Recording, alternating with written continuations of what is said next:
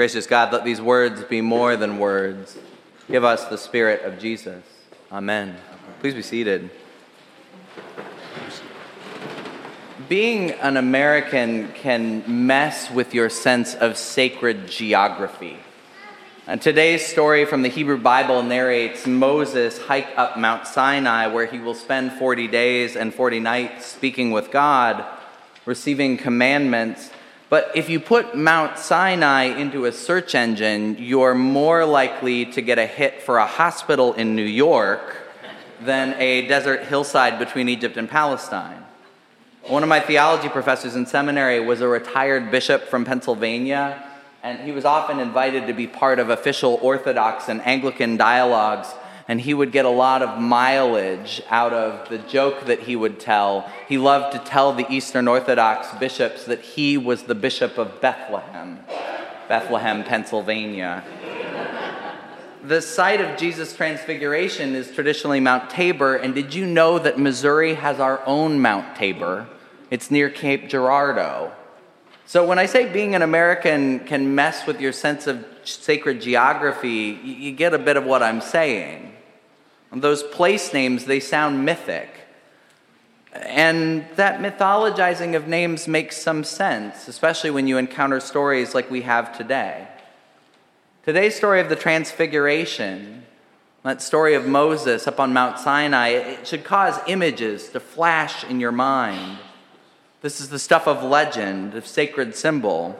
And this is a story of the wildness of God. But at the same time, it's important not to get too hung up on the symbols. I'll say something about that in a moment. The glowing faces, the clouds, don't get too distracted by them.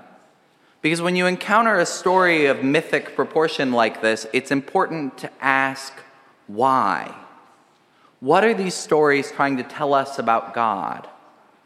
I've admitted to this congregation before, for a long time, the Transfiguration was not one of my favorite stories. It's a bit spooky and it's problematic, if we're honest.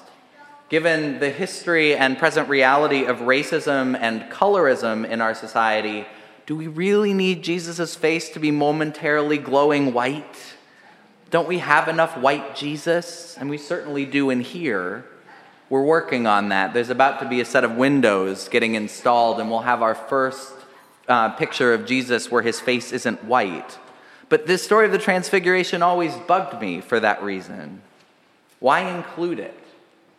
And I can be a pretty rational human being. I, am product of my culture. I like reasons for things. And that's another piece of this story that never made sense to me. It, it doesn't advance the narrative. There's no way for what happens on the mountain to play a part in what will come next because Jesus swears James and John and Peter to secrecy as they come down. They can't have an effect on the rest of the story. And so, neither Mount Tabor or Mount Sinai are destinations. In both of the stories, the mountains are waypoints in an ongoing journey turning points. In this story of Jesus and in the story of Moses, it's the journey that matters. So let's look at Moses' journey. When they reach Mount Sinai, the people of Israel have just escaped slavery. After the frogs and the boils and the plagues and locusts, after traveling through the Red Sea on dry land, they get to Mount Sinai. Moses walks up. There, Moses encounters God. And on Sinai, God gives people laws. That may sound like a strange gift to a people you have just set free. Laws. Isn't that a strange way for awarding the people? The late theologian and educator Verna Dozier would argue that this story makes absolute sense. Dozier liked to say that people are not simply free from something, but for something. See, God has a stake in what will come after Egypt, what will come after Sinai. God has a vision for life in community, a vision Jesus would later call the kingdom of God, the reign of God. Dr. King would translate that vision as the beloved community. But there's a reason why God introduces so many of the commands that Moses break, brings down this way. Remember, you were slaves in Egypt. Or remember as you were strangers. Or remember you were mistreated. God's laws have an ask. God tells the people if they want to be God's people, they must act with justice. Their laws demand mercy.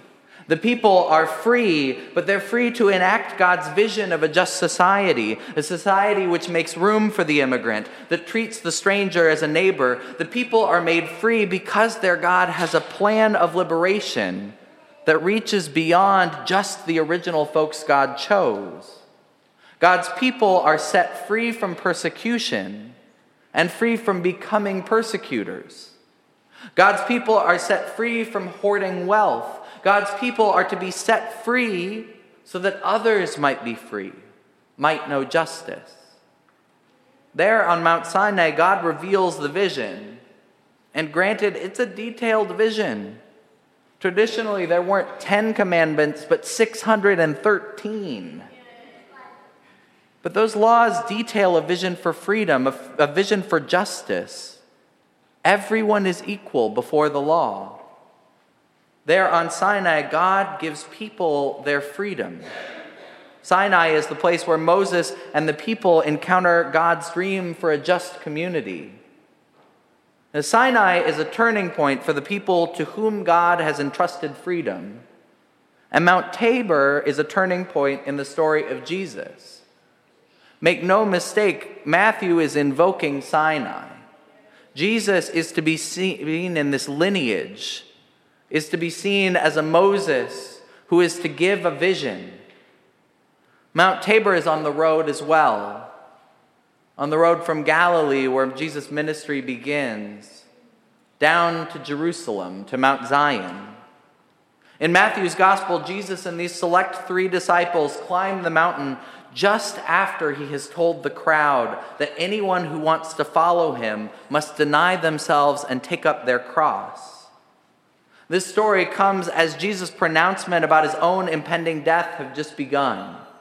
As they walk toward Jerusalem, toward the holy city, Jesus will share this dark news again and again. Jesus knows where the movement is headed. And so poor Peter's words make more sense when you realize that just a few verses before, Peter told Jesus not to go forward. He begged his leader when Jesus talked about his impending death, Peter said, This must not be. And Jesus responded to Peter with those famous words Get behind me, Satan. And so it makes more sense to encounter Peter here on the mountain, trying to set up camp, trying to stop while the view is good. God knows, though, the journey must go on. The late Jesuit priest and activist Daniel Berrigan used to tell folks if you want to follow Jesus, you better look good on wood. Following Jesus is costly. The news for the disciples isn't good. Jesus is sure that his preaching of love, his teaching of justice, his proclamation of this just society that Moses had originally codified, this is not going to go well. Jesus is sure this preaching is going to get him killed. Jesus knows his circumstances. The world had never seen a power more mighty or more oppressive than the Roman Empire. Never had more people been so categorized, so divided. Never had categories been more enforced than in Rome's empire slave or free, woman or man, citizen, non citizen, permitted religion, non permitted religion. Rome invented all sorts of ways to classify and codify. And critically, Rome assigned and negated rights based on those categories. In such a world, Jesus knew God's unconditional love, God's vision of justice, it was radical. Remember, Cornel West tells us justice is just what love looks like in public.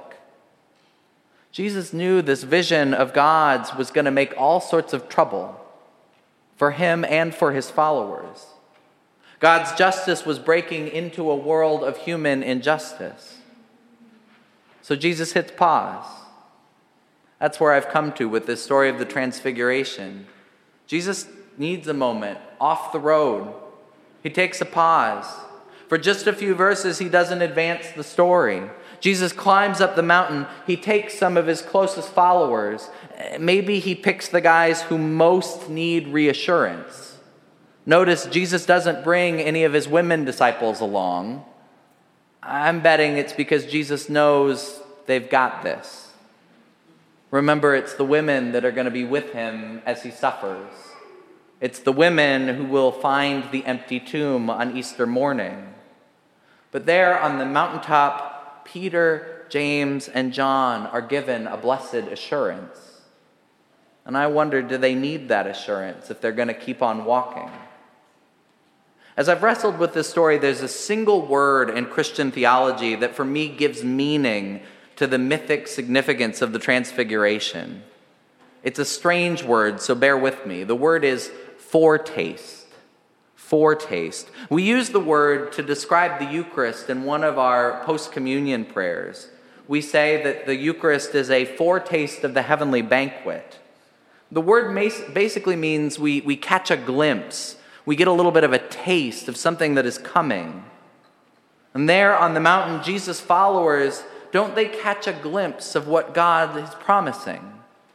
Don't they catch a glimpse of the glory that is to come? Uh, this connection to the Eucharist, it works for me with this transfiguration story with which I struggle. You see, because each week when we come to this table, we're seeking to catch a glimpse, to have a foretaste of the meal that God plans for us, the heavenly banquet, the promised reign of love, here at this table where all are welcome. We gather with folks who are wildly different from us. We gather with folks who voted for the wrong person, from whoever you think the right person is. We gather with folks from different races, from different genders, from different orientations, from different immigration statuses, different abilities, different languages. At Jesus' table, no one has special privileges. Even the fancy clothes worn by us clergy are meant to represent aprons and serving garments. Here, Week in and week out, we squint and we breathe and we gather and we remember that this meal Jesus gave to us, it's meant to sustain us, to sustain us in difficult times. It's meant to point us beyond the frustrations of today and toward the hope of the coming justice of God. When God reminds the disciples in this story this is my beloved Son. Listen to him. God's also giving them reassurance. The road ahead is going to be hard. There will be more mountains to climb. There will be suffering. There will be awful political consequences. The road won't be easy. Christianity is a faith for those who need reminders Regular reminders, week in and week out, that God is still working even when the world seems bleak. The Eucharist is bread for the journey of those who keep walking toward justice, even when it seems like injustice is on the rise, especially when it seems like injustice is on the rise. Because God is with us for the whole journey. There's a little bit of a hidden piece in this story Matthew's intimating something to us. Notice that the words that God gives out of that cloud, they've been spoken before.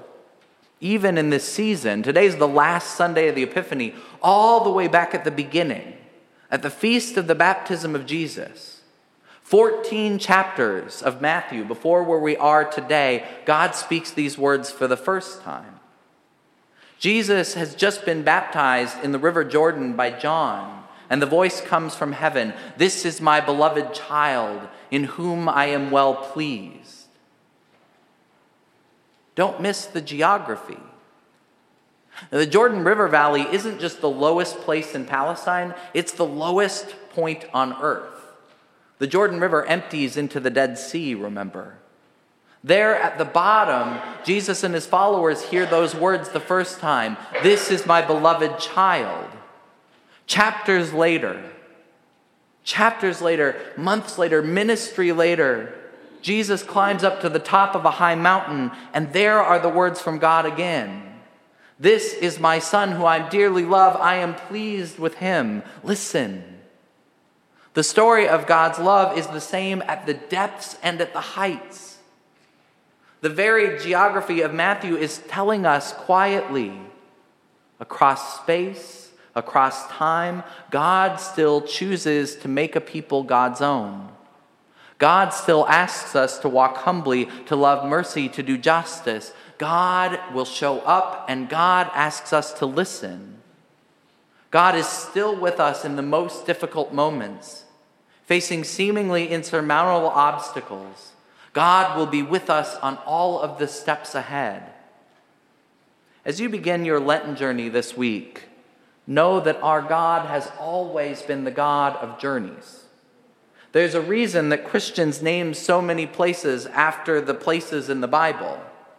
There's a reason the Jewish people named a hospital Sinai.